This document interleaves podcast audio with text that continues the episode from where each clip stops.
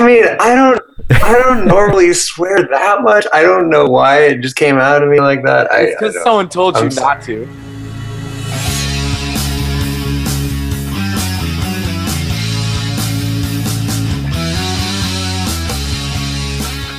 Hello, everyone, and welcome to another episode of the Dodgeball Podcast. In this episode, we're going to recap the events of the 8th Annual Seattle Classic, which took place this past weekend. Here to help me cover what took place is Lucas Boyle, Allyn Thomas, and Britt Daughtry. Guys, thank you so much for being willing to hop on and spend some of your evening with me. I'm really looking forward to discussing the events of what took place. So, uh, what we'll do is we'll go ahead and we'll start with Lucas. Um, why don't you go ahead and just real quick give me your name, the team that you played for during the tournament, and um, what role you had for the tournament overall?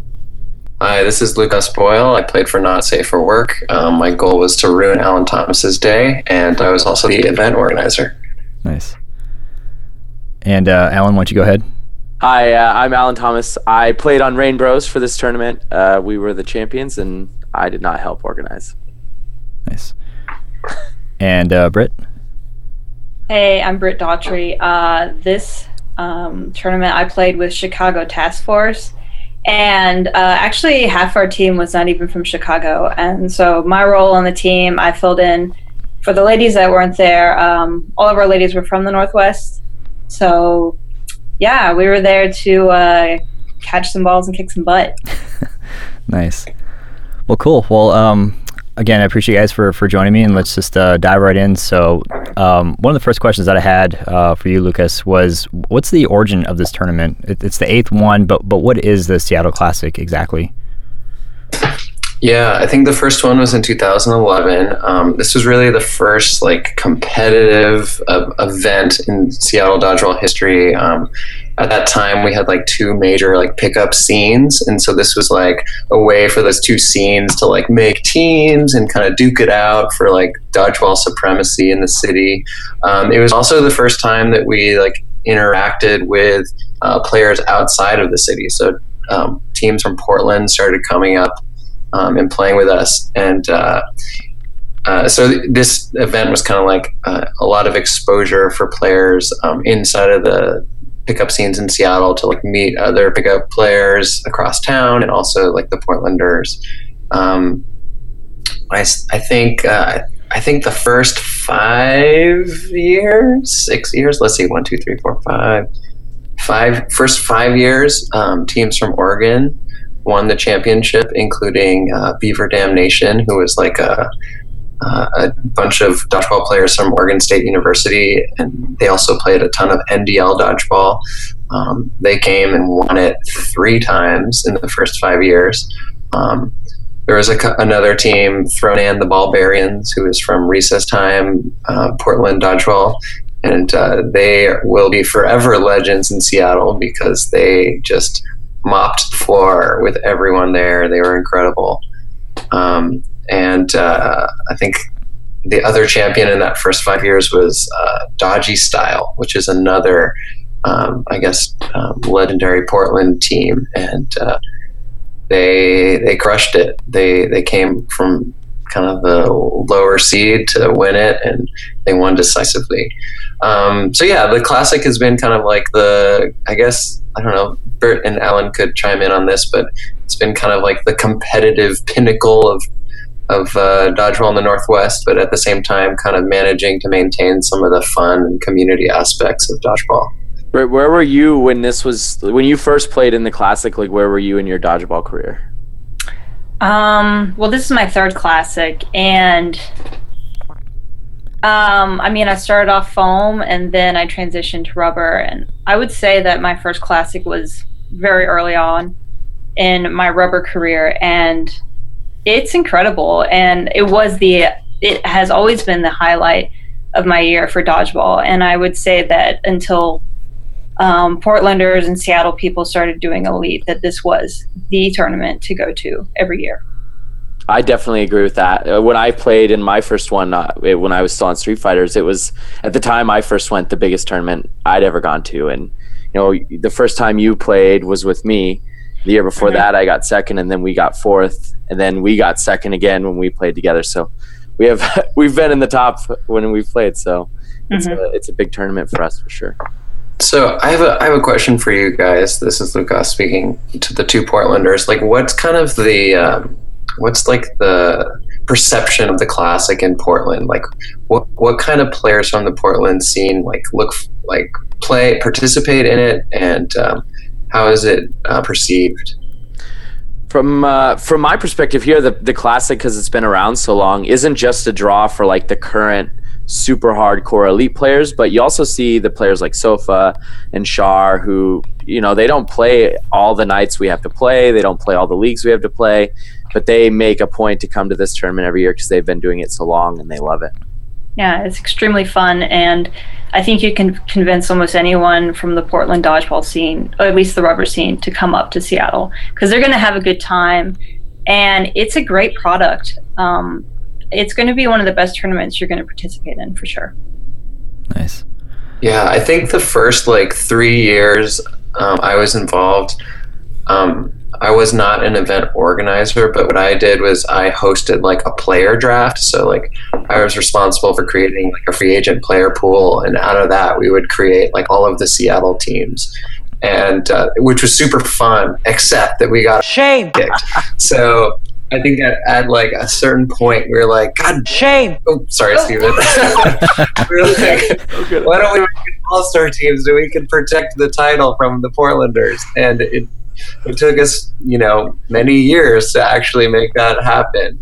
Um, but yeah, it's it's definitely like it's re- it's a lot of fun to host the tournament, and it's so much fun when um, it was so much fun to meet all the Portland dodgeballers, and it took like you know, a few years before like adversaries became friends and um, kind of all of that silly like friction like worked itself out of our system.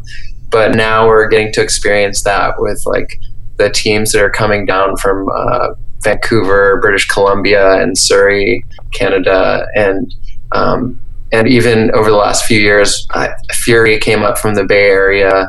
Um, uh, Nate Kreider and Payan came with Rolina and Ryan Morris last year, and um, Kelly has come up here. Billy Schmidt came up with Bangarang a few years with Eric Jones and Don Leon.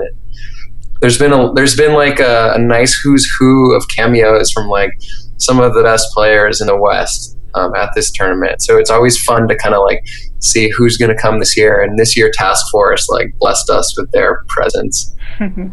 Nice. All the way out from uh, Chicago, right? yeah. Very cool. And what are they? What, what, are you guys playing for? Is it money, medals, pride? Uh, is there? It's just for fun. Is there like a specific prize that's associated with this? I would say yeah, a couple of those things. Go. Sorry, I, to speak for you, Lucas. You when you won it, you were playing for the pride of your city. to, to, win that back from the Portland teams all those years. And it, this came up in the recent episode. You may know Lucas from the the Book of Dodgeball with David Tates, and uh, his most uh, probably his most prideful win, at least from what I've seen of him, was when they first won the classic. Yeah, you cried, didn't you? Mm. Oh yeah. I remember, oh yeah, there's. I'm I've I've been uh, teaching for the last few years, and and I'm very honest with my students. I'm like I say, hey, I play a lot of dodgeball, and and uh, when I show them the photo of me crying, I, I, say, "Hey, this is me crying after I won the most important tournament of my life." And you know, I want this to be a classroom where you're comfortable being emotional or whatever. You know, like hmm. I'm very proud of that moment, and uh, I'm, you know, I'll always remember it joyfully.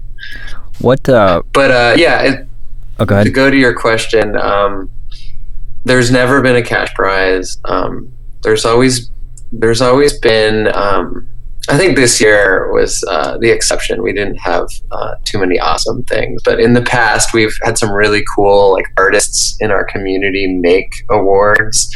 Um, one of the awards that is handed down year to year is like a leather kind of almost like pro wrestling style championship belt. Nice. Um, that like a leather artist made for us. It's incredible. Um, one year, um, one of our guys like chiseled like numbers into like solid steel and like cut it out into puzzle pieces that were then turned into necklaces.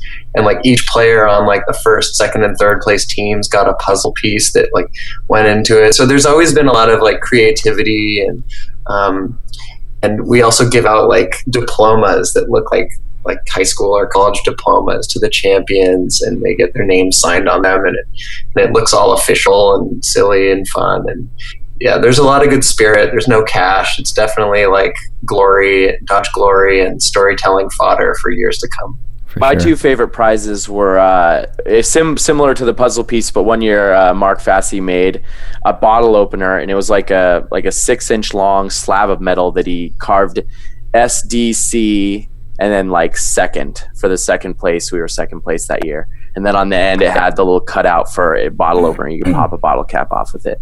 It was awesome. And then that same year I won the joust, and my prize was a hand me down second expansion of Cards Against Humanity.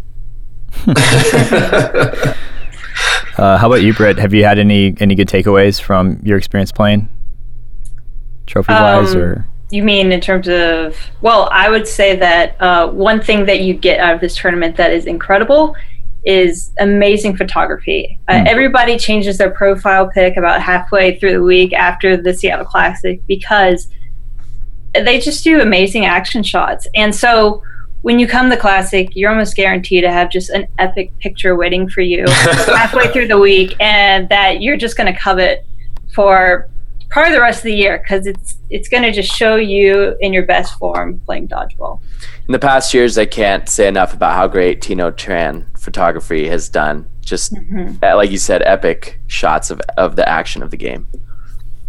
cool? Yeah, I, I think for the longest time, like the photos from the classic were like the best dodgeball photos anywhere in the world. Like Mhm. they were incredible, and he actually moved out of state this year, and so it was so heartbreaking. But um, the photos are coming in, so we'll see how they look this year. Nice. Um, and so, Lucas, you've been playing in this tournament the longest, right? Did I hear that correctly? Mm-hmm. When did you start playing? The first one was in uh, 2011. Um, Okay. but I was playing pick. I, I've been playing for a few years before that, so I've been playing since 2007. Gotcha. I'm glad you mentioned the what do you call it? That broken metal thing with necklace because I have one. I don't know if you guys knew this, but I played in the 2013 That's classic. right. So Yep. I was trying to find a picture because you're you're right, Britt. Um, I I do have my epic photo, and it's a picture of me uh, when I played with Damnation with um, Patrick Goodman, and we were I think it was it might have been the finals of the game prior, and there's just something about um, oh I found it. Probably is not going to do any good for the audio version, but um, yeah, I just wanted to echo like that's uh, that's one of those things like oh man I, I love this photo because it's got in the background you can see uh, Brandon Cook. Uh, I'm just trying to see if I can find like another cameo of like Lucas maybe back there. But um, when I played in that tournament, and um I don't want to like offend anybody, but when I heard about it, I thought it was just like a fun recreational tournament because Kevin Pack had sold it to me the year prior, saying, "Oh, it's like this great event. There's all these players. It's competitive. You have great music. You have some funny DJs and MCs and whatnot." And it just sounded like a really awesome event. And when I played in 2013, sure enough, it definitely was. Um, and I remember um, this team from Seattle beat us, and I was just so shocked. I did not expect that to happen. And I wonder if you guys might remember who, uh, what team that would have been. Um, maybe that's more of a question for you, Luca. It's kind of a segue, but like Yeah, I, you know what? Um, I have a couple of questions actually for you, Steve. Like, you know what came up this year is like teams were looking for free agents like up until the last minute, and someone was like, "Hey, like Stephen Damon from Portland is looking for a team," and like From people still remember you from that tournament. Like, they all assume that you're from Portland because you played on uh, Beaver Dam Nation. Oh, that's funny. So like uh, your your name came out, and I just laughed and laughed and laughed, and I was like, oh, I gotta share that with him when we talk. nice. I hope people still think I But, live in um, Portland, just for, just a, for a couple other things I wanted to say that um, we've done that kind of like I think add to the character of the tournament is um, one of our organizers, Matthew Brennan, is like a performance artist and has a lot of friends who are performers. And um, one of the things they do is they are like pro wrestling announcers like in the. Seattle scene and so those guys used to sit courtside and they didn't know they didn't know much about dodgeball but they were entertainers and they would they would do the oh my gosh he got slammed with the ball like and they would just do play by play for the semifinals and the finals and um, it definitely kind of keeps the audience engaged. And um, and uh, I think another another one of my favorite awards which I was super pissed that I didn't win but um, we made these like punk jackets. We made like jean jackets for the entire championship team and I designed like logos for every team that didn't have a logo, and we screen printed onto like canvas patches, and we like cut them out and sewed them. Uh, Whitney Pittman, shout out to you. She sewed like many many hours of patches on these jean jackets, and so each champion player got a jean jacket, and uh, that is one of the awards that I wish that I had won because I would have rocked that with pride. That's awesome.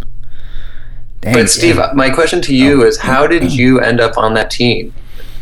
Oh man, long story short, um, I've just known Kevin for a very long time, and like since 06. and so without getting too into my personal life, um, I was dating somebody that was familiar with them, and so that's kind of how I met Kevin Pack and all them, and we just had that mutual passion for for dodgeball, and he just told me you should come up and play with Damnation for a little bit.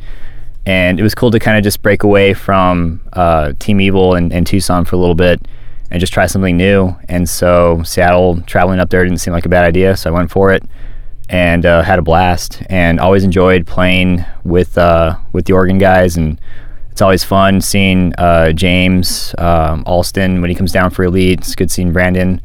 And um, still, like one of the few OGs out there, still waiting for the day that uh, Kevin Pack might join the elite craze. So I'm kind of hoping for that to happen.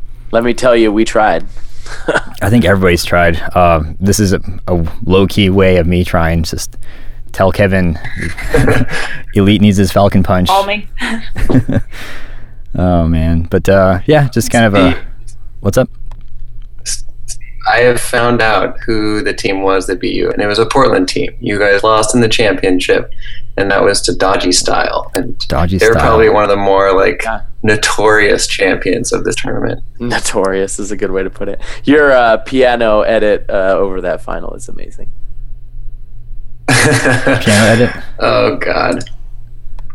Um, but Steve, I guess one of the things we could talk about is maybe what the rules are, because I think now that Elite is kind of standardizing um, eight, eight, rubber 8.5 rules, um, even I like noticed how like you know wonky some of our rules were this year. But um, historically, we've played um, 23 foot throw lines. Um, the courts bef- every season up until this year have been like 70 feet wide. So there's been like a 20 something foot neutral zone. So there's just like a huge neutral zone. There's back there's been back walls on both sides. So you get a lot of rebounds. There's a lot of like sloppy, messy play. Um, one of the big variations that we have up here in the Northwest is when when a ball hits you, you're you're kind of a dead player walking. So you've got to catch or save that ball before you can do anything else. And that that's a big difference from kind of the elite rule, which is you're not dead until that first ball dies. Right. Um, we also play with like soft boundaries, so you can like step on boundary lines as long as you're not completely over them. Um, headshots are standing headshots are illegal. Um, like active stance is illegal. Um, if it's not clear, we're going to call it a headshot. I think this year we we were slapping like beer garden bracelets on anyone who got a headshot, and if you got like four headshots in the day, you were He won. what's that, Britt? Oh, if you threw a headshot, not if you got him, because I would have had a few wrist rounds if it was for how Oh. many headshots you received.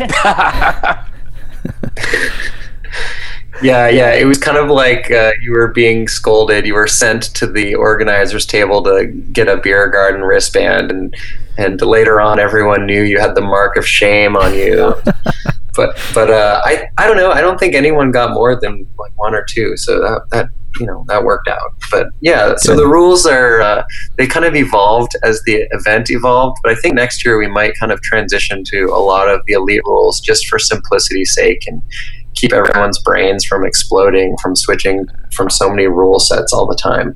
Yeah, but that's fun making that switch, that transition. Um, cool. So I mean, it's it's still fun sounding, but it's it's getting a little more competitive. And gone are the days where like I'm the only person that's coming out of town. I, I mean, people all the way from Chicago are showing up, and you're getting some more Arizona and LA pool and whatnot. So it's uh, it sounds like next year is probably going to be more of the same. But um, let's go ahead and kind of just talk about the teams. Um, and maybe Allyn, you can start with this one. Um, were there any teams that stood out from your perspective? Uh, I actually thought that a couple did. Yeah, the OSU team has been coming for years. There's kind of so, I mean, there's kind of an evolution of OSU teams. We all know Beaver Damnation. I mean, Beaver's in the name. Then for a while there was Beaver Salvation, which was kind of like the second younger generation team.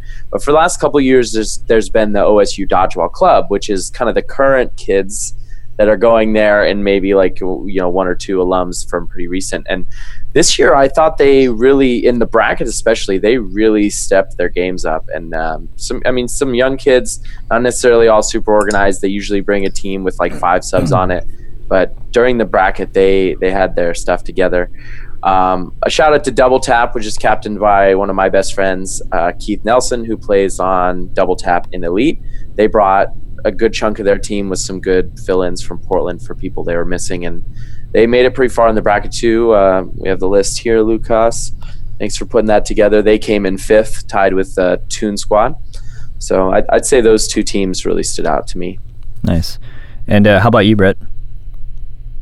Yeah. Well, for um, this year, something that was very obviously different was that we had two full elite teams that had just played the weekend prior. Yep. So they were very organized uh, extremely competitive, and as you know, anybody would have anticipated, they finished first and third, and that was Reignbros and Portland Downpour. So that was something that ver- that stood out a lot, of course. Hmm. Um, but other than that, um, I was very pleased to see that um, Seattle teams that have been together for a long time, uh, Toon Squad and Deneaux, have uh, since I started playing, they have improved significantly. If they continue to stay together and stay organized, they're going to be great teams in the future as well. And then I guess lastly, there were two Canadian teams where last year, um, I think they were just a mashup of foam players, but this year they definitely brought it. Um, I was extremely surprised by Surrey Dodgeball um, League. They had really solid players. Um, they gave Task Force a run for their money on some games. Um, so yeah, very impressive team showed up. But also, there were just a lot of teams this year too. I didn't even get to play Reignbros or uh, didn't get to play hmm, Downpour until the brackets. So yeah, very fun to piggyback on that, the yeah, the VDL team last year was here for the beers, and it was like a 16 yeah. person team that was just, oh, they were just getting lit up. But uh, the the the other group brought a, a team last year, and they they gave it their shot. But this year they definitely came much more prepared. They have a very different rule set up there, and you could tell that they'd given some serious thought to what adjustments needed to be made to play the style we play, as opposed to what they play. Nice. And then, uh, yeah, quick, I oh, think. Yeah, teams teams that stood out to me. I think uh, definitely a bunch of the ones you mentioned. I think I want to shout out um, Grunge Green, which is a brand new Seattle team. This is their first tournament ever. Um, they seeded fourth, which it was incredible. Like I couldn't believe it. Um, so that team is captained by Rob Stiles, who um, used to play No Sting in LA and has been up in Seattle for the last couple years. And uh, he was just, you know, he was like, let me let me throw a team together out of kind of like some of the indie players up here. And so he put up a badass team. And uh, they won their first round matchup. Looks like they lost a close one to Downpour in the second round. And then they made like kind of a run in the losers bracket. Um, they beat Surrey Dodgeball League, but then they they lost to Double Tap, a team that also was down at Elite um, LA round one. So uh, they they they played really well. So I want to give a lot of credit to them because it is really hard to start a team, and uh, your first tournament with a new team is also really hard. Um, I also I also really appreciated the SDL and VDL teams because they never play rubber. They play 8.25 foam all year round. And last year they came down just not sure what to expect. And uh, immediately they knew it, it was going to be tough sledding. So they just decided to have fun. And uh, they don't have flight kills or eagles in their league. So they just eagled and flight killed nonstop. Um, so last year was kind of like a circus, and this year they were like, "No, we we came here to compete. We want to win." And uh, I think they they were like tied for like ninth place. Um, so you know they were they were in the top half of the bracket. Did we uh, did we establish how many teams there were total before we move on? Yeah, this this year there was uh, 19 teams. 19, okay. And uh, 18 of them registered. uh, one one team one team notified us that they were not on the schedule um, like a few minutes before the captain's meeting and oh, i almost fainted um, but luckily we've got um, a schedule guru bill fisher here who plays for Deneaux and he's also uh, an elite player on fortune and he he figured it out he found a way to insert a 19th team into the round robin schedule with like moments to spare, and uh, Bill saved the day. So thank you, Bill. But yeah, 19 teams. Um, yeah, that's our biggest yet. Nice. So to add to ask um, Lucas, when you put up the registration um, on Facebook, it seemed to me that teams just all signed up immediately, and that it almost felt like the Seattle Classic was sold out um, within a week. It, I at least that's how it seemed to me. I mean, I could, yeah, I could echo that that. is the case. right? Yeah. Um, yeah, I think it was like 10 days we hit our like 18 mark, um, which is like, that is so exciting. And that energizes you as an organizer to like put in the work when people show you that kind of love and um, interest. I uh, so part of why I didn't make it was uh, I thought being the dodgeball player that I am, I had like all day long to assemble a team and, and find out if we're actually going to get some people from Phoenix and potentially Tucson to show up. And then before I knew it, it was it was sold out. So I was like, oh, okay, well, oops, definitely need to be faster next time. but yeah, it, it did Yeah, feel like I- it sold out I fast. do, I, I, I do a little bit of back channel talking to my out of state captains where I give them a wink wink. So if Like any out of state folks, if you want to play in this tournament in the future, just hit me up. Um, I will make sure we get you a spot in there. We love having visitors and we love sharing our community with people from around the country. Awesome. Um, real quick, what, what was SDL? Surrey. SDL is, yeah. Surrey, yeah, Surrey Dodgeball League, yeah, and via Surrey's just south of Vancouver. Yeah, oh, exactly. okay, gotcha. And, and you know what's really funny is like um, we have kind of like played with Surrey and Vancouver for the last two years since they came down and played with us, and um, it's it's fun to. I think a lot of people outside of the Northwest kind of assume that Seattle and Portland are the same thing, and um, which you know like we always giggle about because like we've been you know like vicious rivals for years. And um, i think like we assumed the same thing about surrey and vancouver. We're just like oh yeah you're all the vancouver guys. But you know we've come to recognize that no like they're very distinct federal communities and from time to time there's some friction there. And so it's it's fun to um, it's fun to see them come down and compete and, and we made sure that we made a, a matchup for those two to play each other in the round robin Nice. Yeah, I, I'm guilty of that. I, I peg uh, Portland, Seattle for, for being all the same. So I do apologize for that. But that's definitely a, a thing, at least with me. I can't speak for anybody else in, in AZ, but um, it, it's a thing. And also, you mentioned an eagle. What What is that? Mentioned a flight and an eagle. Same thing as a flight kill, sometimes called a suicide. Got it. Um, just different different phrases for the same thing. I like eagle. That's pretty cool sounding.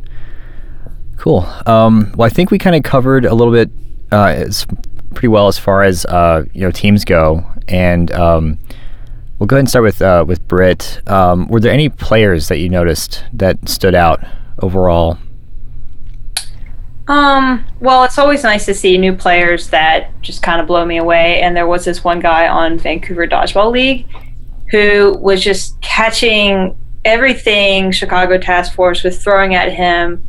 He was throwing mad heat. Um, I think that if he was up for traveling, uh, doing competitive travel dodgeball league, I think some elite teams would do well to scout him. Um, I was very impressed. And um, other than that, uh, just there's some Seattle players that I've seen really grow. Um, yeah, I would have to say that everybody on Toon Squad has really surprised me. Um, they used to be a team I could just feel like I could beat any team I was on. We could probably beat them, but now they will give you a run for their money. Nice. I'm trying to think of specifically. Well, of course, Anthony. Um, he's gotten but like incredible. You can't throw at that guy. He will catch you every time. Um, Anthony, last name Collins. Collins. Yeah. Hmm. Yeah, he's on Fortune. Gotcha. Mm-hmm. Yeah, and Lucas, if you could help me out with some other names, I'm blanking right now. Got on, uh, uh, Uh, let's see Yeah. here. Um, the tall guy, uh, Tyson. He's playing. Tyson. left Yeah, corner, Tyson. It's really good. So I think, and I've played with Toon Squad, and Yeah. you know, um, if they continue to get organized, they're going to be like very competitive Seattle team. I think uh, the guy you mean on, uh, I think it was STL's, the tall, taller guy with the No, white no. shirt. Vancouver, Vancouver Vancouver? Dodgeball League. Okay. He's a taller, broader guy.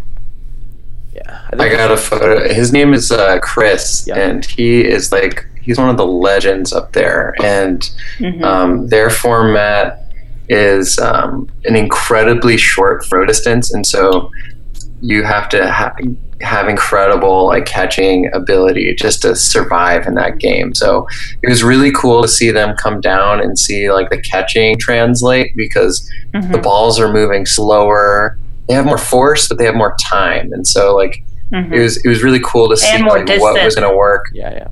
Mm-hmm. Yeah, I definitely found catching a little bit easier this tournament than in, you know, Greece's time rubber dodgeball because of the distance. There was more time to make those decisions of am I going to catch this or am I going to dodge this? Well, do you think um, having just come from Elite helped at all, Britt, with that? Oh, I haven't played in Elite yet, Oh, my mistake. so it's okay. How about you, Allyn? Sorry to correct a, a correction there, but Britt, you technically did play Elite one time. Uh, when we had the Oh, Elite yeah. Northwest Renton tournament, actually, that was when you played on Toon Squad. So, Ah, Um, very true. and I stand then, uh, corrected. I have my dodgeball historian self comes out again. Awesome. Um, I uh, I actually really love the the old long courts of the classic. If you've if you've watched me play, you know that I love to explode off the back line. And so the longer the court is, the bigger the neutral zone, the farther they have to run away. And that really played to my advantage when I when we had the longer courts. But even this year, they were still, I believe, 59 foot courts with a 20 foot throw line, which leaves like a f- some a six foot neutral zone or something like that. So um, yeah, it, it was still uh, that part of it really is great for me. I, I'm I'm kind of an all around player, so catching it's when it happens, uh, blocking, staying alive. The longer throw line benefits me because I'm not I'm not blowing anyone away anyway, no matter how close they are. nice. And uh, did you have any players that, that stood out, or I think you kind of jumped in a little bit, but was there anybody else that you can recall? Yeah, I mean Chris uh, from uh, from the Canadian team there, as Britt mentioned, definitely deserves a shout out. Um, let's see, else? She's right about Toon Squad. I've told those guys uh, before and FOM. They're, they're they're one of my favorite teams just because they are they've grown you know from a team that was kind of like a for fun team put together, and now they're serious. They show up and they all buy in, and it's just a team of friends and similar style players, which is really fun to watch.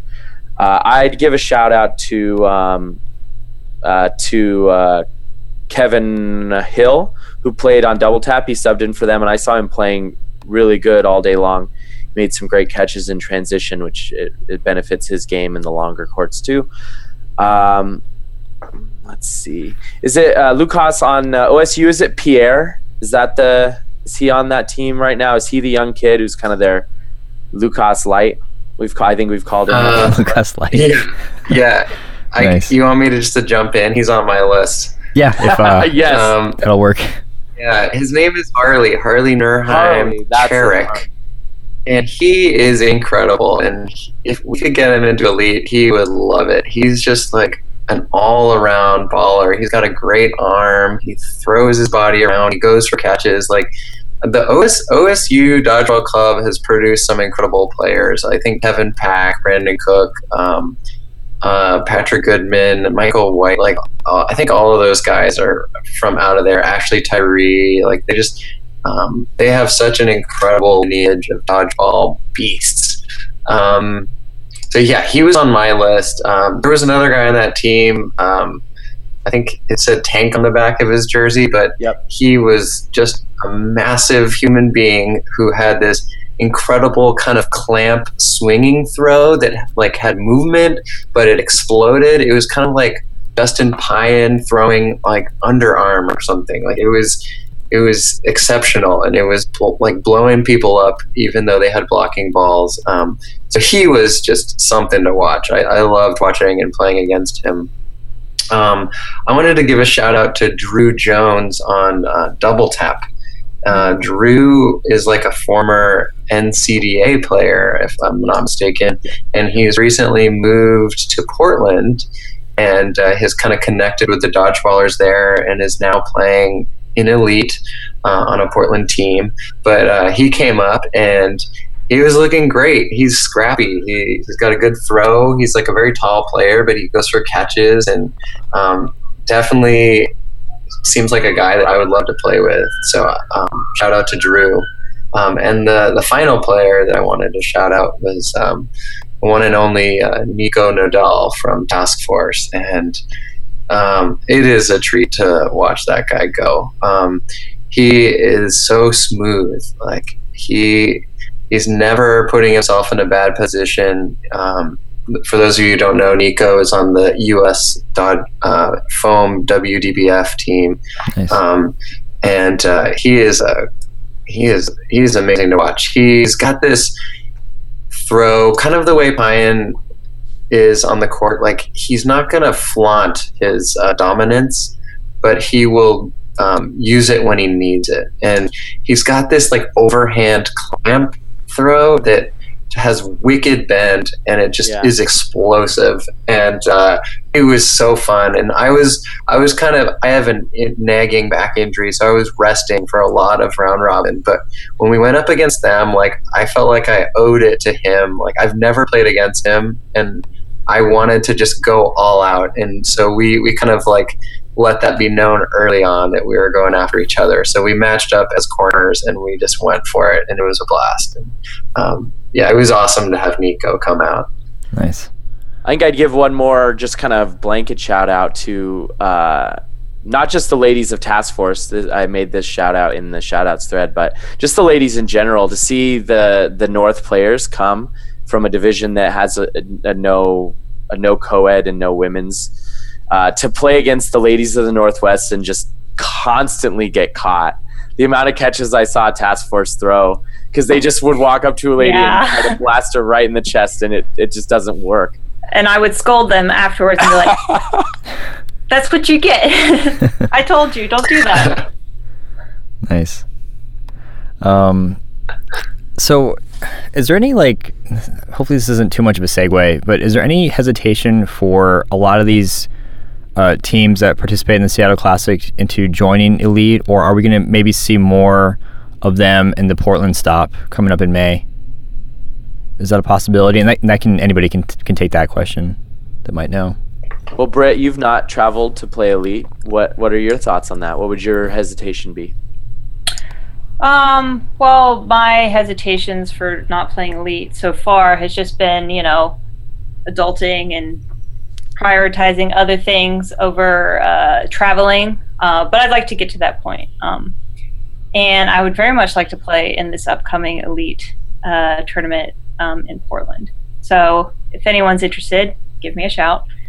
And um, I think, um, you know, one thing that really makes a lot of people hesitate, probably from Portland, with going with elite would be the headshots. We're we're pretty adamant here about protecting our faces and our brains. Um, so the fact that it's you know not illegal in elite is what is going to cause a lot of Portland people, at least in my opinion and in my perspective, from really diving into full on travel competitive dodgeball. Gotcha.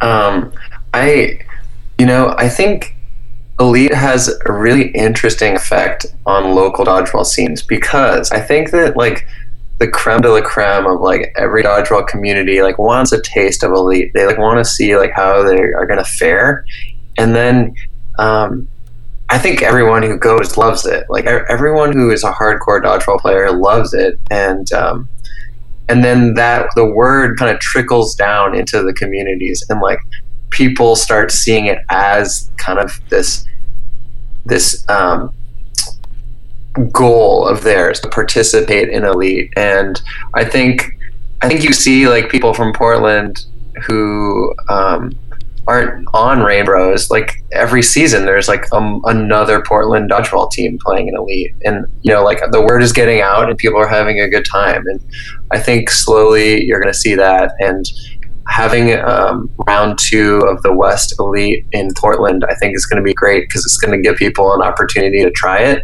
who maybe aren't ready to sink, you know, like hundreds of dollars into traveling to another city. Hundreds, that's and, it. Uh, Only. yeah, sink major major money in traveling for dodgeball, and mm-hmm. hopefully it'll give them a chance to try it and fall in love with it. Gotcha. I'd agree with that for sure. The travel is a, a, drawback, and I mean, at one point there was a discussion of do does the Northwest get its own elite division, um, or do we separate from the West? And uh, the, the I mean, I can tell you from the Reignbros perspective, it wasn't something we wanted um, at least the current Reignbros, because uh, we want to play against Doom. Like we're lucky to be in the West Division and be able to play Doom and Rise, the teams who you know you're going to run up against on your way to the you know the national championship. Is uh, only they have ever won it, to my knowledge. So.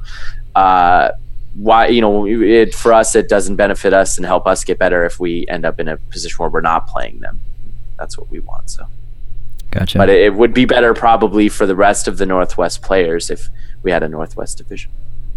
Yeah, I mean the way it's growing, I wouldn't be surprised if this if if there was a new region showing up in the next uh, two to three years. Uh, would not be surprised at all. So I'm sure it's on its way. And I forget for me, you know, LA is like a five hour drive, so we're we're pretty spoiled when it comes to the uh, the Arizona teams, I guess. Kind of forgot that you guys have to kind of travel a bit of a distance, so that's a good point that uh, Britt brings up. So, um, kind of covered some of the teams and, and, and players that stood out. Um, how about like specific events or specific plays? Um, anything? And Allyn, you can you can probably start this one. Any particular like events or matches that, that, that you recognize and remember and kind of are, are replaying in your mind again over and over? Yeah, the footage hasn't come out. Once we get the film out, I'll I'll end up watching all these matches at least you know 15 times. But the two that are still fresh in my mind uh, are, and I'll start with this one uh, the losers final, which was a, a, best of three between NSFW and Downpour. So um, Downpour, uh, you know, is an elite team. Um, it was their exact roster, no one missing. The co-ed version, we play five, uh, five and two basically. So um, it was more or less the open and the co-ed all together, which is a cool dynamic. Hmm. And then uh, NSFW is Lucas's team. Um, it's not very similar to Fortune. In fact, I think Lucas and Mark Sweetgall, and then the ladies Lizzie and Melissa are the carryover, and then the other three or four guys are different. And man, this was a classic match. I don't remember much about the first two games other than that that each team won one. But game three came down to Lucas against five, and uh, just there was nothing that could be done. There's there's one really tough call where a blocked ball got put up and Lucas threw. And to the refs, uh, it appeared that the ball was hit at the same time it was being caught, so a secured catch had not been made hmm. before the ball was hit and caused to be dead. But it would have swung the whole match. But after that, he went on to make a catch. Um, hit hit a hit an out or two, have the player he caught in step out of bounds for no good reason, and then continue to get the last. I believe there was three more players after that out with just just he just couldn't be hit, and you know his throw is we as we all know if you if you take a step that's kind of on shaky ground, he's just going to hit you. Uh, it's happened to me all too many times. So Yeah, my- that was a classic, and to just have a front row seat was uh, was a special thing to watch. I'm still feeling the effects of one of those off step hits from Lucas. Um, my pinky still hurts. Thank you very much for that. I'll remember you for a couple weeks. Um, so five five. Yeah. What's that? Yeah, um, that that game was kind of a blur because I, you know, the event was running late, and I had been in like the staff office, like pleading with them to let me like rent more time, and you know, one of the guys was um, sympathetic, and he he thought it was kind of cool what we were doing, and then the other the other staff person was just like, no. I'm putting my foot down. You guys gotta go. And so we had like an hour left, and we had three more matches to play. And like the first match took like half an hour, and so we had to like whittle down the final two matches to like best of three, which was uh, pretty disappointing. But so this was the third game of the best of three, and and all the while, like as I'm last one in, I'm sitting there. I'm like, Shame. this is taking too long. Sorry to swear again, Steve. It's all good. but I'm just like I'm just hanging in there, but I'm just like, oh, it's taking too long. Oh my god, we're not gonna have time for the final. And um, I don't know. It was one of those things where I I definitely noticed like the extra three feet that we had is a 23 foot throw line, and so like I felt really comfortable on the back line and on defense. So I was just you know, kind of begging the opponents to group throw me, and I was throwing at people's legs and trying to just kind of break it apart. And um, Allyn, I'm glad you brought up that almost catch that Kyle had because honestly, I thought it was a catch, and uh, I was ready to walk off the court. But um, that that was the game changer right there. And um, I think I had two catches, and both of my teammates got out at one point, and uh, I was exhausted, but. Um, I was I was uh, I was I was I was proud to put on a show for the Seattle fans who stuck around. Nice. It was a show indeed. Uh, yeah, it's, it was a show, and that's one thing that I really appreciated was it wasn't like throw one ball, wait for people to figure out wh- who they're throwing to, and then throw another one ball. It was a lot of back and forth. It was a lot of action. It's fun to watch, It was a battle. and that's what you want to see out of you know your second to last game. Definitely. I like uh I like what you said, Allyn, when um you said five v one and nothing can be done. And I was like I, for some reason I just took that as uh it's it's one of those situations where, like I'm not surrounded by by you you guys are trapped in here with me like type deals with with Lucas maybe and then that, it sounds like that's kind of how it played out. And then you have Lucas like, oh, I got to wrap this up real quick. Uh, I'm just gonna beat these five guys, no big deal. like, I'm sure that's Well, uh, not what you're trying, but I have a kind of a running joke, and Lucas uh, it isn't with Lucas; it's with everyone who loses to him. That Lucas just has the ability to play the nope card. Like you just you just try to run something against him, and he, he just Nope. flips over the nope card, and whatever you were trying to do falls apart in shambles, and your team loses. So he, uh, that's I mean, that special players they they have that power, and Lucas played a nope card right there. That's hilarious. Um, when I was talking to Sturge, he's like, "Yeah, we had this one play where it's like a 99%, uh, you know, success rate, and then we threw out Lucas, and he he just said no, and he caught it, and then you know, he, I think you got you like push throw Tim, and so that must have been you activating your note powers right there. So I've I've not witnessed it firsthand, but I've heard firsthand accounts of this happening. So that's awesome, hilarious at, at the same time. Um, what about you, Britt? Have any any plays or events that you might have seen that, that stood out that you're still kind of replaying in your mind?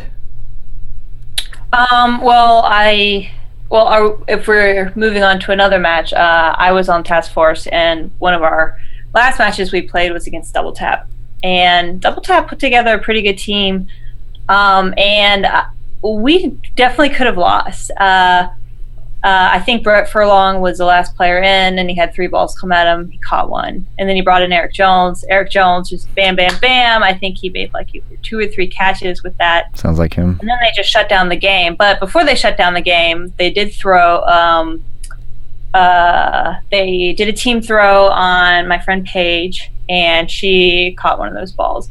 And honestly, I was very impressed with Paige all um, all day. She made lots of great catches. She made two catches against Task Force. One that really probably left a sweet, It sweet left a great on her throat. yeah, I hope it's on video somewhere. Honestly, it's beautiful. Uh, But um, yeah, that was a great game, and uh, I mean, yeah, uh, Brett making that catch, and then Eric Jones making multiple catches really saved us there. That's a. I mean, that's an interesting match for you because you've played almost everyone on the other side of the court. You've played with them too. I mean, Aldo and Keith were on pizza with us. You played with Kevin on uh, Autobots for a while. Um, I'm trying to think of who else on that team you would have played with. I'm sure there's someone else, but Play with your dad. and my dad, yeah, exactly. He played with us on Pandemic as well. So, uh, yeah, I mean, you you kind of knew both sides of that court, having played with Task Force all day, and being able to give them, I'm sure, a scouting report. hmm Yeah, I would just say, hey, flat out, all catchers, be careful. Just giving That's what feeding that team was. yeah, Keith intel. had. A, I remember a specific play in that where Keith had a great bait on Eric Jones. He's he ran up across and you know kind of dumped a ball on the ground and just turned and Eric Jones threw it right at him. And then later in the match, Eric Jones got him right back, and that's one of the big catches you were talking about at the end um, when he got caught in. And so just I mean a classic back and forth and big plays. Uh, Whitney had a great catch and Mhm, uh, out as well as the one you mentioned by Paige. Just uh, awesome all around. And this wasn't this wasn't Paige Peterson by any chance. No, uh, her name is uh, Paige Dan Routher Silva. Is um, she's on uh, uh, Rose City Raptors. Rose City Raptors, yes, and Double Taps co-ed elite team. Uh, her husband is Aldo, who's also on that team. Gotcha. Double Tap. Cool. And I didn't mean to cut you off, Allyn. Was was there any other events that you were gonna recap or? Um, tho- I mean, those are the two that I wasn't involved in that stand out to me. Uh, it stood out. Our match against NSFW in the winners final stood out to me because uh, Lucas's nope card was completely ineffective. Uh, in fact, I think Tiffany played the nope card on him. Uh, so the very first like lineup and throw of the game is uh, he took a shot at at uh, Tiffany from Reignbros, who's also on uh, Witness, a very very very talented player, and um, uh, you know I'm not even sure she was looking or ready to know he was throwing, but he put it right there and she snagged it. She also caught Tom, um, who elite players aren't aren't uh, aren't familiar with, but when he's on his game, I mean you, you can ask me, he's the second best player in the Northwest after Lucas. So. Uh, she also caught him at a big point in the third game. Um, Lucas threw me a catch and uh, in the second game, and he was pretty upset about it in the third game, so he, he blasted me in the face. uh, but uh, that was fun uh, that was a we. Uh, I mean, we handled them pretty well, and it's a talented team. Nice. Yeah, I wanted to follow up on that game. That game was really, I think, um, you guys definitely asserted yourself as like the top team of the day at, during that game. We, I think we lost 3-0. Yeah. Um, and uh, yeah, that first that first game, um, I I had my guy. I, I told someone to put pressure on Tiff so I could cross court her, and they pressured her. She jumped, and then as she lands, she turns to me, and it was almost like like the ghost of Tim Fullerton, like looking at me and gobbling my cross court, and it it just gave me the creeps. And she had this like look in her eyes, like I got you. And it was I, I knew that I was like, oh god, they this is their day. They are gonna rock it. And so when we finally met again in the finals, um, it was almost like a swift and painless death. The the shortened version The one, of the one game championship. final, yeah. Yeah. Yeah, I, I remember nothing of what happened in that game. Um, so, so you mentioned that the last few matches got shortened, and the original plan was for the winners bracket team in the final to start up a game in a best of seven. Well, you know that's not a huge swing in a best of seven, but in a best of three, uh, it's uh, kind of a big deal. So that the final was uh, the final was really not Yes. the final. I would say the winners the winners bracket final was what I really took away as the final.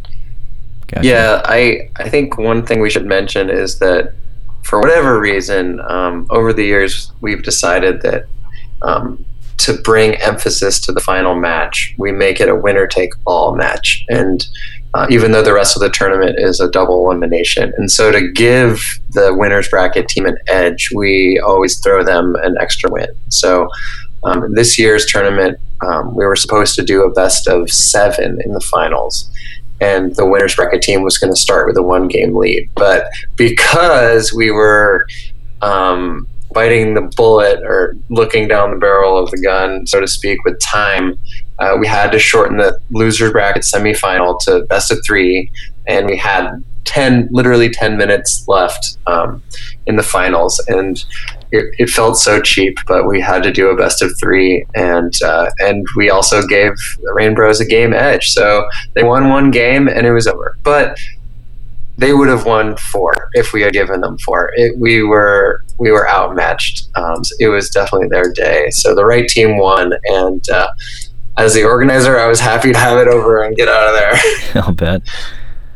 Um, well, cool. So one one thing I, I didn't want to uh, forget and gloss over was um, one thing that I remember was very unique to the the classic was the joust. Um, Lucas, you want to kind of just break down what that is and kind of just run me through how it went uh, with this event? We can start with you. Yeah, so uh, I think every year we've done a joust tournament, which is essentially like a one v one, almost showdown like um, dodgeball challenge. Um, over the years, the rules have changed, but currently there's no blocking allowed. Um, you're only allowed to touch one ball at a time. So both players start kind of in the back of the court. Um, they use full court, so you can you can move freely throughout the court, and it's full neutral zone, so you can um, go anywhere within the confines of the court. Hmm. Um, there's also three balls on the midline, so a lot of players start by running at the midline, throwing and diving for one of the balls, and then throwing again. Um, it usually results in some pretty hilarious dodgeball plays and some goofy, amazing dodges, and people throwing their bodies around. Um, and uh, this year we expanded the field to 64 players and uh, we had a new champion, Mike Lyons, and uh, it was really cool. There, there was some actually Trung from VDL, Vancouver Dodgeball League, made it into the Final Four, which was super cool because uh, because of their rubber inexperience. But it was awesome to see him make it that far. And uh, another one of the underdogs who made it to the Final Four was uh, the captain of the Gonzaga Dodgeball Club, who last year uh, got crushed, and they they actually left the tournament before the knockout round started because they they thought they wouldn't qualify for the knockouts. Um, but he made it to the top four, and uh, yeah, the joust has been like a an awesome, fun, kind of entertaining, um, kind of side contest that happens at the classic every year. Nice. Lucas, how many jousts have you won? How many how many of the classics? Um, you won like the first three, didn't you? I think I won the first two. I think the there was a typo. I think someone gave me an extra win, but back then I think blocking was allowed, and I think since Oh. since we've moved to no block, like I, I suck. I suck. Um, I wouldn't So go that I've- far. but uh, that's I when you were saying that hilarious things ensue anytime you put no block into a game uh, of dodgeball where people normally can block, the best things happen. Because you don't kn- you so you forget that you can't block until that ball is literally inches from the ball that you're about to block it with, and so like some crazy contortion has to happen to make sure you don't block the ball, and that's I think that's my favorite part of it. But you mentioned some people who who uh, made the top four, but actually we had all four rookies to the top four, not rookies to playing, but the four people in the top four had never made the top four, and that was uh, the winner, Michael Lyons. Congrats to him. Max Doolin from Gonzaga. You mentioned the captain of that team. I knocked him out last year in the first round. He made the finals this year. Um, Trung Cao from uh, Canada, who knocked me out in my side of the bracket, which awesome. He crushed me. He was too he was too fast. And then uh, Kevin Hill, who we've mentioned for Double Tap, who made the semifinals as well, which is a great job for uh, normally a tall player who's really just a, a great arm, not necessarily a mobile player. He he did he really played it well to get his skill set to that point. Nice. And Britt, did you play in this? No, I usually don't play in the joust because I know the joust is cursed. It's cursed. It's true, actually. That is it's true. true. If you win the joust, you will not be a first place team. So I always do my team a favor and I don't play the joust because I believe in my team. It- but Allyn, on the other hand, he wants to be joust champion when he plays for pizza, and then we lose to NSFW. So the the history of this curse is that uh, two of the last three years prior to this year, uh, so 15 and 17, I'm thinking all of them. They're all 15 cursed. and uh, 15 and 17. So in 15, I was on Street Fighters. Uh, I won the joust. One of my teammates also made the semifinal, and we played Beaver Damnation in the final and had literally nothing. Like both of our hands were cramping shut. I had to leave the court due to it, like and take a sub. Um, and we lost 4-0 total sweep after after in a heartbreaking match, knocking Lucas out. I'm sure he, I'm sure it was he was happy to see us get swept. and then uh, and then the next year we I did not win and we got top four. And then the year after that I won again with pizza, as Britt mentioned, and we lost in the final to uh, Lucas. So Well, Allyn, now that we've got you on the record, give us some tips. What what are some of your joust strategies? Uh, well, I mean, just like any part of dodgeball, kind of anticipate who you're playing against. Um, if you can get them to give up their ball, like if you if you say you're playing against a drop catcher, and you and you think if you fake well enough, they'll drop their ball without throwing it. That's an immediate game over because, like you said, the whole court is open. There, there's boundaries on the out out of bounds on the outsides, but there's no middle line. There's no neutral zone. Literally, if they if if they screw up and drop their ball and have no ball, you can go an inch from them and pound, Blast bounce them. off whatever the part of their body you want. So um, if you can get them to drop their ball, like that's strategy number one. Um, if you can, if you have the ability to throw while running full speed towards that center ball, like that's, I mean, that's the general strategy I use. I'm just usually I can throw while running and get to that ball before anyone else can. So even if they don't throw their ball, the fact that they have to dodge my ball gives me enough time to get another ball and be ready to throw before they can adjust. So those are, I mean, those are the general two strategies: is either get them to drop their ball or throw it in a place where they have to dodge to give me enough time to get that second ball and just use my speed and, athleticism. Nice. Plus, you're taking away blocking, so they can't. Uh, Exactly, which which throws in the, the dodge, like we talked about. When you when you are used to blocking and you put a ball that's right at where they would block, the dodge that comes from it is usually debilitating. I'm sure off step and everything. Um, cool. Uh, I don't really have much questions about the joust. Um, I'll, I'll bet it was just pretty, uh, pretty exciting and, and different than you know showdown, which I think is uh, I don't want to say it's a standard, but when you think one v one, I think that's what people imagine now is uh, you know like a like five five foot distance from the person or something incredibly small and shallow. So, do the and maybe this is more for Allyn. Do the the joust skills translate into showdown? They somewhat do. It's the only. Di- I mean, the biggest difference is obviously the blocking, and that's and in a hallway, which essentially in the showdown, you're playing in a hallway. Um, the blocking is so big. If you can, if you can block any part of you, you're effective blocker. Which I mean is what that's what when Vince Marchbanks won last year. His huge advantage was that he is such a good blocker that if you threw your ball first, you probably weren't hitting him, and then he's tall, athletic, fast, throws really hard.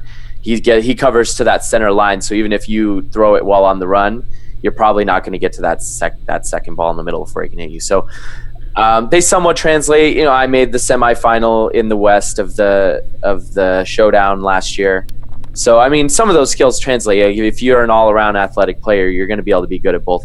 I strongly prefer the joust, just because there's so many more things that can happen in a full court without Right. blocking. It it sort of changes up your instincts of the game, and I don't like the con- the constriction of a hallway. Just like so little space that you can do anything in, it takes away some creativity that can happen. I'm sure. It, I mean, we see quite a lot of creativity in the showdown. We've seen, um, you know, like the pump fake that threw uh, Cliff out of bounds. We've seen that clip going around the last couple days. So uh, just just stuff like that. I couldn't imagine some of the creativity that people like Vince or like Mark Acom have. That uh, what they could do in a joust, like how how many cool different things could happen. I know I I've hit people out by throwing through my legs before, just catching them off guard, a ball comes from between my legs and there they they freeze. Just so there's just it. things like that that you could do in a full court game with no blocking that would just add way more variables. Gotcha. Um, so earlier, Britt, you mentioned, um, and this is kind of like a, a segue into a different topic. Um, you mentioned something about what sh- what what should teams be working on if they want to elevate their game and break into the top four. Do you feel like that's a fair question for you to take? Um. Well, I I can comment on it, and I'd also like to hear what Lucas and Allyn have to say since they've been on really great teams in Elite. Sure. But um, you know, all of the teams that I've been on in uh, the Seattle Classic um, have been very organized, and Pizza was the most organized team I've been on. We always had play calls, and we stuck to them. And um, I think that once you really start communicating and you slow down the game, you don't let it get away from you, um, you can control the game. And the team that does that the best, I mean, now that we have Reignbros playing in the Seattle Classic, uh, they do it extremely well too. But Not Safe for Work has cr- the craziest play calls. I've never ever been able to figure it out. I'm not sure what they're doing. Burrito, But- space laser, lion, Nintendo. she just yells words. Yeah. yeah, I've never figured it out. It's just fake after fake after fake, and then bam, someone's throwing at you, and you're not sure where it's coming from. And it's not always a group throw; it can be a single throw. Um, but I think that you know, if teams can just really get together and be consistent and have these play calls, um, they're gonna do a lot better than if they're just wing it. Right. And I think just even just the day before in a Facebook group chat, just hey, this is what we're doing. Um, this is our fake call, and you know, even just a number system is going to work for you over just showing up and playing and expecting, you know, your best player to pull you out. Gotcha. Then, uh, Lucas, you want to go ahead and add to that, maybe? Yeah, totally. I um, I I think I used to pride myself on having like all these different like codes that communication codes, verbal codes on court to play call, and um, I think the most extravagant one that we ever came up with was each player on our team had a code name. Um, the targets on the opposing team were all named after Star Wars movies, so we had like return, uh, revenge, hope, empire.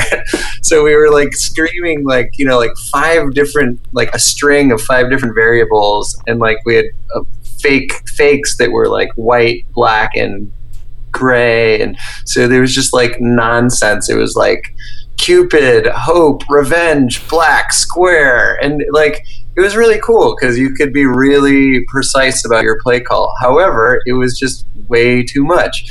So I used to think uh, teams like Rise that huddled all the time were just like so primitive, but honestly, I've been having my teams huddle now, and I think it just makes sure that everyone is on the same page. Um, it allows you to synchronize everything, and so even if it's just a solo throw, the other team doesn't know where it's coming from, and it's so much more effective. So I really recommend the huddle to everyone. I mean, it just swallow your pride, huddle, and run a Shame. awesome play. Oh, you sailor, you. Nice. Um, uh, so uh, to add, I mean, I, I think there's a, a dodgeball rule that everyone shouts. That's the worst rule that you could ever play by, and that's no solos. Every team has to solo to win. Have you ever seen a team win a win a game when they didn't throw solo throws?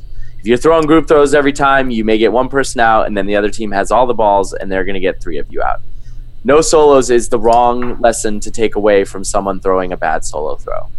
Uh, the best thing that you can do is throw good solos. Any team can win if their one solo gets one out and it's a you know 90 to 10 or 90 30 you know ni- 60 30 10 if it's 60% out 30% miss 10% catch. You throw at that ratio you're going to win at a really high clip. Uh, and the best way to do that is to have all of your team on the same page, have some sort of call system where if you don't have time to huddle, you can figure out what you're doing, have good fakes, and make sure whoever's not throwing is properly marking a target. So uh, the standard in elite is that the two corners mark and the center person throws, um, and that uh, that is a standard that we kind of mixed up when we came. That's not something we usually do. The other standard is that you throw that burden ball when you have three. You throw the one ball that everyone knows you have to throw. Well, why would you do that? Everyone knows you have They're to throw that ball. It. So we also changed that standard. Um, and so in a four and three ball, the Seattle Classic pays, plates with seven. The advantage is the side that has four balls has to throw. If you throw two, you're left with two balls. It's not as bad as being left with one. But if you can always keep three and only throw one, that's a better situation than having two. So uh, I would say to get better, find a way to make sure you're getting consistent outs without throwing consistent catches with only throwing one ball at a time. And I know, Britt, you mentioned you wanted a lot of back and forth play, and that's what's exciting. But if you're going to get better, you've got to be able to throw effective solos. That's fair. Point taken.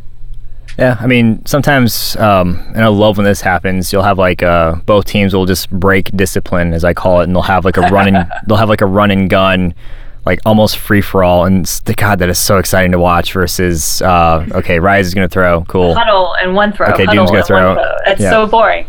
It's effective. There's It's, a- it's boring I get though. it. I get it. It wins. Well, and there's a time. I mean, there's certainly a time to shift gears. Uh, I mean, do, that's that's Doom's what Doom does is if if they shift gears and they go into an exchange and they win those exchanges almost every time. Their players are really good at not throwing catches in those exchanges. They're really good at coming out ahead with the ball advantage and ahead in the trade. Um, and it, I mean, yeah, so they initiate those a lot, and they take advantage of when other teams initiate them poorly. Rise is the opposite. Rise is very, very good at denying that exchange from ever happening. So if you, you you'll see Rise and a team tries to rush them, and their defense immediately shields up. Nothing you can do. You're just wasting balls at that point. Yep. And then at the end of the game, when it advantages them, they'll run you down if you leave yourself out of position. So, I mean, those are all those are things to watch. Before I ever went and played in any single elite game, I knew all of those teams in the West. We knew Titan, we knew Deathball, we knew Doom, we knew Rise. We knew what they could do. I came in ready. So just watch film. I mean, that's the last thing I could recommend. Watch the game. Maybe you should be a coach. Yeah, I was gonna say uh, there might be positions open in 10, 20 years from now when uh, You need a manager, which would actually be very interesting if some teams start to get team managers I can if I they can don't already happening. exist. Yeah, I can definitely see that happening. I mean, um, I don't want to divulge my age, but I'm obviously a lot older than most people, so I'm sure I've got maybe four or five years tops, if that, left. And I wonder, you know, is it going to be really easy to walk away from the dodgeball scene, or am I going to try to figure out some way to kind of still stay involved? And um, at the rate things are growing um, and how much dodgeball has evolved, I would not be surprised if a some kind of team management position is is there or needed, as well as a coach, and b if I'd be willing to even do that because it's uh, it's really fun working with rec league teams and trying to. Uh, I won't say show them the ropes, but just you know, lending your experience and, and helping them grow. Like that's one of my most rewarding, favorite things to do is, is watching somebody come off the streets, never hold a dodgeball in their life, and then turn into somebody spectacular. It's always fun to be a part of that journey and know that you may have had just a slight hand in it. So I could see it happening. Um, so the one of these questions, and, and or one of the questions I wanted to ask, um, and and this is I think mostly aimed at at Lucas was. Were there any events? Um, actually, just kidding. That's the wrong one. Um, I was going to ask: Is there anything that you would have done differently for this tournament? Uh, kind of bringing it back to the classic. Yeah, um, I think this year we were running late, and so I think a lot of my takeaway from this year is um, strategies to kind of keep us on time or save time. Um, so I think some of those that I was thinking about over the last 48 hours, um, would, I think we're, ready to jump to like using uh, software to track the round robin stats. So I know that um, know that uh, Jake and Nick Factorin are always on a laptop at their events, and uh, I think some of them use like Challonge or like Smash GG. I know um, there's a lot of different softwares out there, so I'm going to look into that between now and next year. Um, I think that'll speed up the seeding process so that the seeds are ready as soon as the round robin is done. I think some of the other things I was thinking about was um, potentially shortening the knockout round matches because it is a best of five, best of currently it's a best of five double elimination. I might That's generous. consider moving that to a best of three double elimination and then keep the finals best of five with like a winner uh, winners bracket advantage. Um, I think another alternative to that, which um, would I think definitely be in the spirit of the classic, would be um, adding in like the no block um, at you know the 12 minute mark or at the 10 minute mark, kind of the way that Sin City does, and and uh, I think that that would kind of vibe with the the identity of the classic. What do you guys think, Allyn and Britt? Britt, your thoughts? Um, well, I definitely like when if you need to uh, speed up play to say what you guys do in the Seattle um, street dodgeball, you make the courts smaller. Uh, I think Mm. that could make things really interesting too. Because no block is really hard to transition. If you told me to no block, I would block and I'd be out. It's just what would happen, you know. But if you squeeze the courts and you know make it so that somebody who's always going to drop catch is maybe going to be in a lot of trouble, but give me the opportunity to make my throw a lot more dangerous, I'd be down for that. See that? That's awesome. I like um, I like the idea of cutting the losers bracket down to best of three, not necessarily the winners. Um, but also, I mean, this is the Seattle Classic. It's become really competitive, but with us drawing teams to an area where some of the, I mean, most of the players who play in the Classic, over half, aren't going to elite. They're not traveling to Sin City. They're this is probably their only opportunity in the year, if not maybe ever. Some of them might only come to this event once to play people from you know task force to play people from SDL and BDL or the people in Seattle who don't travel. This is probably those people's only chance to play when uh, Fury and Pyan came or Dildons and it had Nate and Alex Alvarez. Like so, the spirit of the classic for me, I think that I would say I, I would almost go back to the single elimination, make the bracket just a quick and sweet winner at the end and get as much round robin, get every team playing every team in round robin. So you don't end up leaving without a chance to play that player that you've heard all that much about and you know never played before. And now you ha- you were at a tournament with them and you never got to play against them.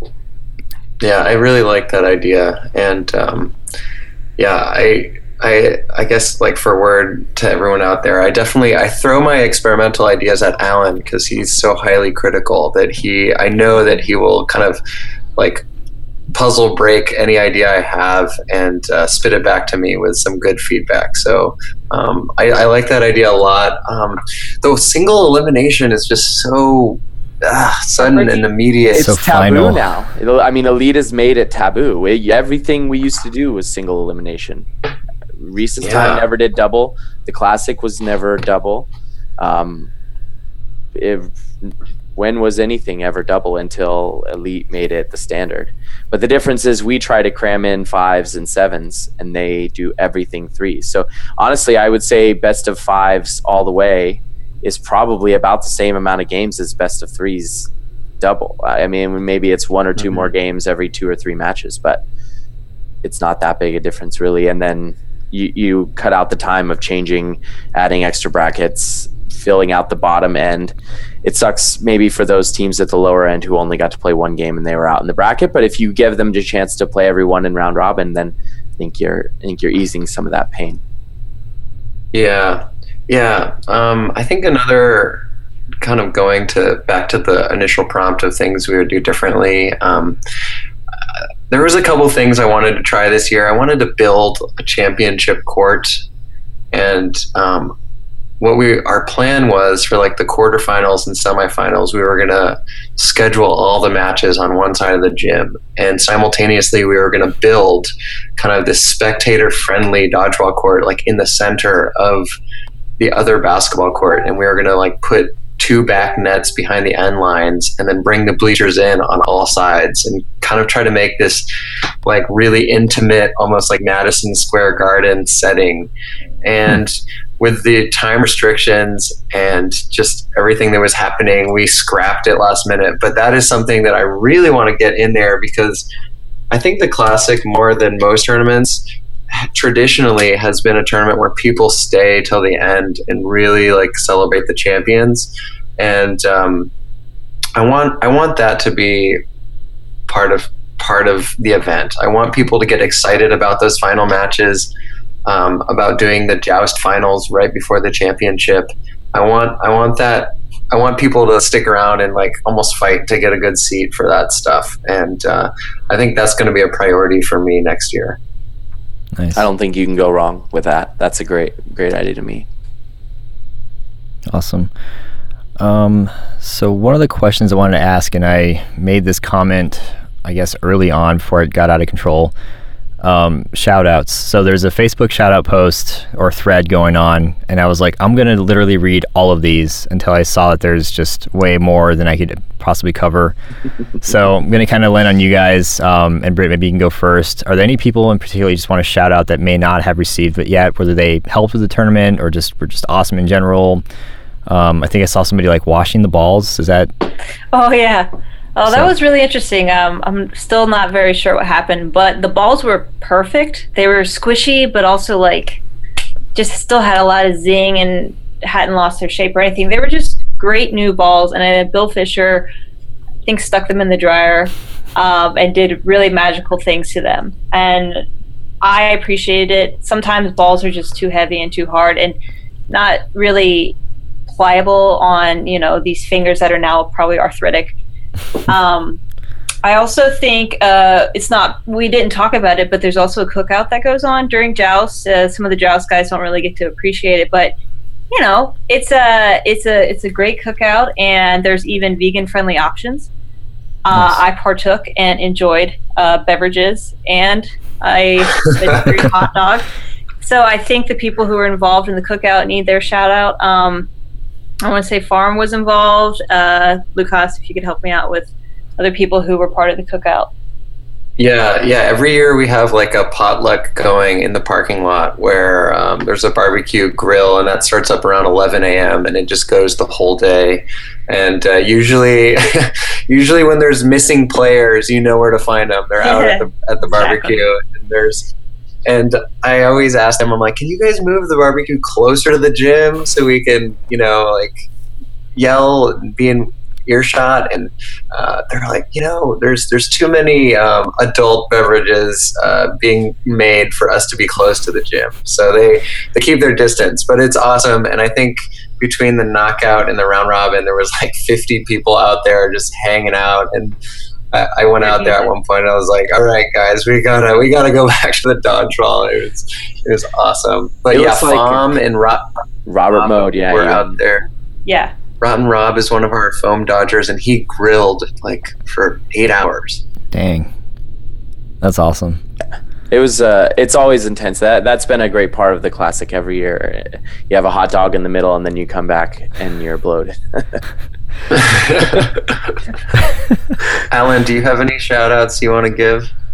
Um, I'd, I'd give a shout out to uh, the the Roy Bits minus Roy, um, and that that's one of the younger teams that Britt mentioned.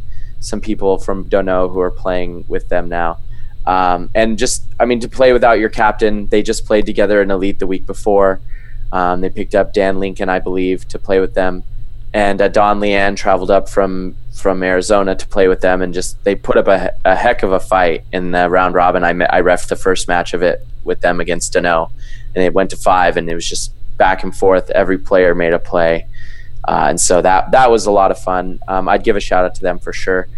Uh, a shout out. I mean, you made this thread right before the kind of we need help with all of this thread and then you had the, the eight or ten different things you kind of needed people to help with throughout the day. So, I mean, huge shout out to just that kind of community organization, and that's what Seattle is. I mean, there's no one in the country, no group of dodgeball that I've witnessed that can, that can just assign out some tasks and say, here's what we need people to do and you, you have someone proficient and that that fits their skill set and they'll step into that and help whether it's the front desk registration with jeremy and andrea or you know setting stuff up with uh, Travis and Keith and some of your other folks there, just all over the place. Uh, excellent. Nice. I did want to say uh, Steve Drought, Steve Steve Druitt. Druitt. Yeah, he said, uh, shout out to the honesty from the competition. People call themselves out more often without designated refs than the other way around, in my experience. So that's always an awesome thing that that takes place. It just adds to the awesomeness of the event. Um, that's I'm kind of just like going through some of these shout outs, but uh, do you guys have any others? Um, that's just a ton. Yeah, I wanted to. Uh, I, I I always make a point of it to um, do a big thank you post, so all those people know that I'm forever in debt to them, and I will, uh, you know, I'll be there for them whenever they need help. But um, there's there's a couple other people I wanted to shout out. I wanted to shout out um, my teammate Philip Hughes, who had never played rubber dodgeball before, but um, the you know the night before the tournament, I was just I realized my back was in such bad shape that we needed help. We needed someone who could stand in. And Phil is a new player who's been playing foam, and he played in our competitive foam league. And he's just a great team player. He's really aware. He's he's only played for two seasons, but I see awesome things for Phil in the future. And so I was really excited to invite him to join our team. And um, it was a lot. It was a lot for him to like jump in and play on one of the most competitive teams where I demand a lot from our teammates. But um, he made the most of it, and he he got in trouble with his uh, wife for staying late because the tournament ran so late. But uh, he cashed in some of his relationship points to stay late with us, and so yeah, I really thank him for that. And uh, it was awesome playing with him. I guess an unshout out to Peter who thought the March Madness was more important. unshout out, uh also, oh. shout out to uh, Chicago Task Force for coming down and let me play with them. But also, uh, there was engagement that happened with Chicago Task Force yeah. um, right after the Seattle Classic. So, congrats to Brett and uh, Hannah. Nice. Yeah, yeah, that, that was that. That might be a first ever at the classic. mm-hmm. But uh, um, I want to give a shout out to everyone who came out to the after party. That that's becoming one of my favorite parts of the classic. We take over this small saloon, and um, it's a great opportunity to just mix and uh, share stories and. Um, it was great getting to meet the task force guys in person and uh, hear their dodgeball stories and kind of share that and, and just have that relationship forever. That's awesome.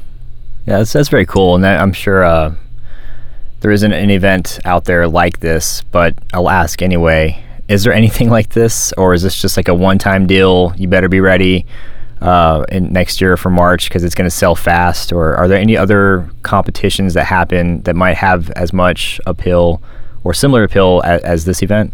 And uh, Lucas, this might be more for you. Yeah, Steve, are you thinking like Northwest events or just any nationally that I've experienced that are similar? Uh, I think nationally, uh, for, for people that are are down to travel and, and maybe you know they can travel freely, but they they want to try something else too. So yeah, I, I think everyone needs to go to Sin City. Um, I think that was really the first event that I went to that um, had a, that blend of of uh, community and competition. Um, the first year I went by myself and I played on a, a team of elite ringers and we kicked shame. Um, there was just so much uh, love and Uh, I think I walked in the door and I get just slapped on the shame. And I turn around and it's Ish Blanco, and I don't think Ish and I had ever spoken to each other, but like I knew right then that like this was a place where everyone was welcomed, and if you loved dodgeball, you were going to be um, having a good time. So I wholeheartedly recommend um, Sin City for anyone who hasn't been. Um, Another event that I want to recommend is the Vancouver Dodgeball Tournament of Champions. Um, they do this annually, and it's they, it's kind of the best teams from a lot of leagues in Canada, and they play 8.25 foam, and it is bad. Shame. There, I think last year there was like 45 teams in the competitive bracket, and maybe like 16 teams in the rec bracket, wow. um, and and it, it, they they are a well-oiled machine. They they run a tight ship up there. I think their leagues their leagues are close to like 1,500 players. It is insane. And um, the dodgeball is super fast paced. It's uh, it was so much fun. So th- those are my favorite um, events: Sin City and the TOC. And uh, I would I'm going back to the TOC, and I'm trying my best to get some elite players from the states to go up there too. Nice. I'll keep yeah, that in mind. I, I if yeah, that would have been the exact two tournaments I would have brought up. Nice. I've not been to TOC. I plan to go this year, but from everything I saw, he's exactly right to mention it. Alongside the, the likes of you know the legendary Sin City and in our hearts the legendary classics. So absolutely. Awesome. How about you, Britt? Any others, or do you kind of echo what they're saying? I'm still, you know, feeling like maybe I'm a bit new and the Seattle Classic is my highlight, but I definitely want to add some more tournaments to um, uh, my toolbox so that I can get to know more people. And I feel like I'm going to be in a position to start doing that pretty soon. Nice. Uh, actually, you know, I've done trampoline dodgeball just for fun, and I really would be interested in trying it out ultimate style. UDC. That would be fun. Women's uh, UDC is coming this year, It's a so thing now. make sure that it's known that you want to play, and I bet you'll get to. Get swooped up right away. Awesome. Um, well, all right. Well, before we go ahead and, and close, uh, just want to go round table real quick. Any final uh, thoughts or last minute, um, I can say alibis, but yeah, just final thoughts, and we'll we'll go ahead and start with uh, Allyn. Um, no, I mean I, I appreciate the opportunity to do this. I think that this is something that dodgeball that's not only great for the community, but podcasts are like this huge thing in our world right now, and so it's a great way to tie dodgeball into things that uh, you know everyone is a part of their day-to-day lives now. So uh, the classic is an amazing tournament. Um, Seattle and Lucas works really hard to put it together. Uh, Bill, it needs to be mentioned as well. Uh, Mark Acombe, you need to get in touch with Bill and figure out what he does to those balls so that our balls at the elite rounds Are are, like always like that. that. If you need a dryer in Portland to do that, I'd be happy to help. Um, but they're just, I mean, they feel like they're already played, but that they're not worn, which you don't want them to be, you know, flat and have no, uh, none of the texture on them, but you want them to be just a little more squishy and not the crappy kind of uneven rubber that a lot of times those balls come with. And this really helps with that. For sure. Uh, how about you, Britt? Um, I think you know if you check out the Seattle Classic website or you know the Facebook page, it's very apparent that it's a great you know marketed product. It's very beautiful what they put together, and I think what draws me to it so much is that it seems like it's for really anyone who enjoys dodgeball, not just people who are super competitive. And you know that's that's a really important thing to um, have, especially when you know you want to attract uh, you know a diverse group of people. So um, you know when you come here, you're going to have fun and you're going to get a lot out of it because they really put a lot into it. Nice. Yeah, and now, like I said, I mean, I played five years ago, and it still was one of one of the better, more fun, engaging tournaments that I participated in. So I definitely like what um, Seattle's up to, and I would love to play in some open open gym out there one of these days if I ever make it back out there. Um, and last but not least, uh, Lucas, any final thoughts? Allyn's dying over there. Yeah, Bless um, you.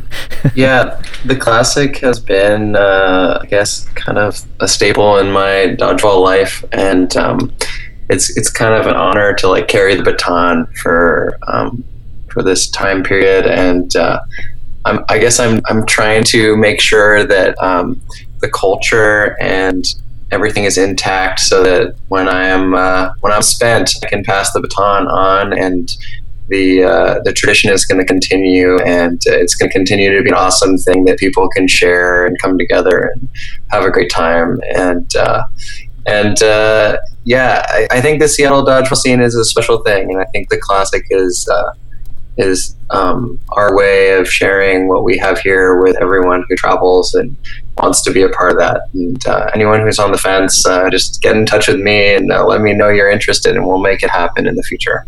Awesome. Awesome, awesome, awesome. Cool. Well, we'll go ahead and uh, end it there.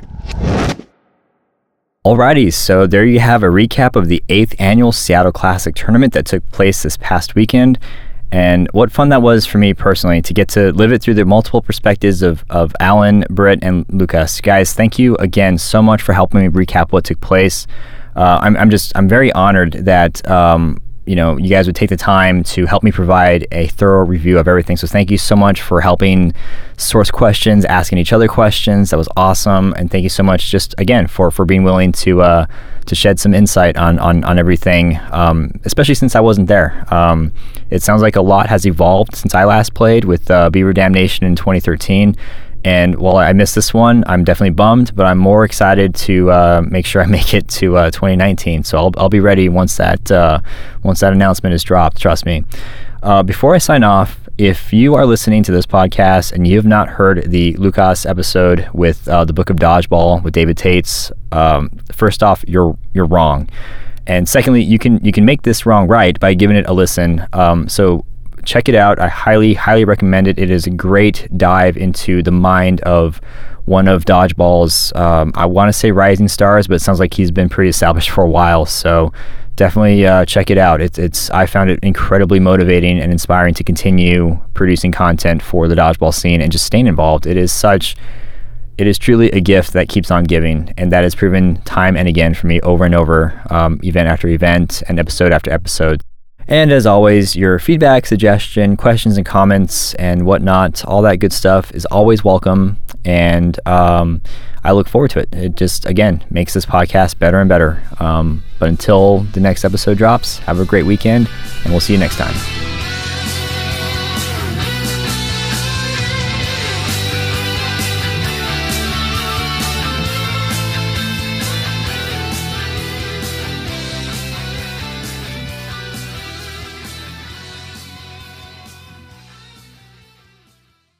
It's the it's the nope card. You're like, nope, I will do what I wish. Um, Yep, exactly. you had a plan, and he's like, nope. yep, he's all, Mm-mm, not gonna do it. Sorry, Steve. Nah, it's all good, man. Um, it's not that bad, so don't worry about it. It'll just be funny because um, we'll all know, like, we're all eyeballing. I think uh, I think every time you swore it, like Allyn just looked at me like, mm, I got him, just see if I'm gonna react.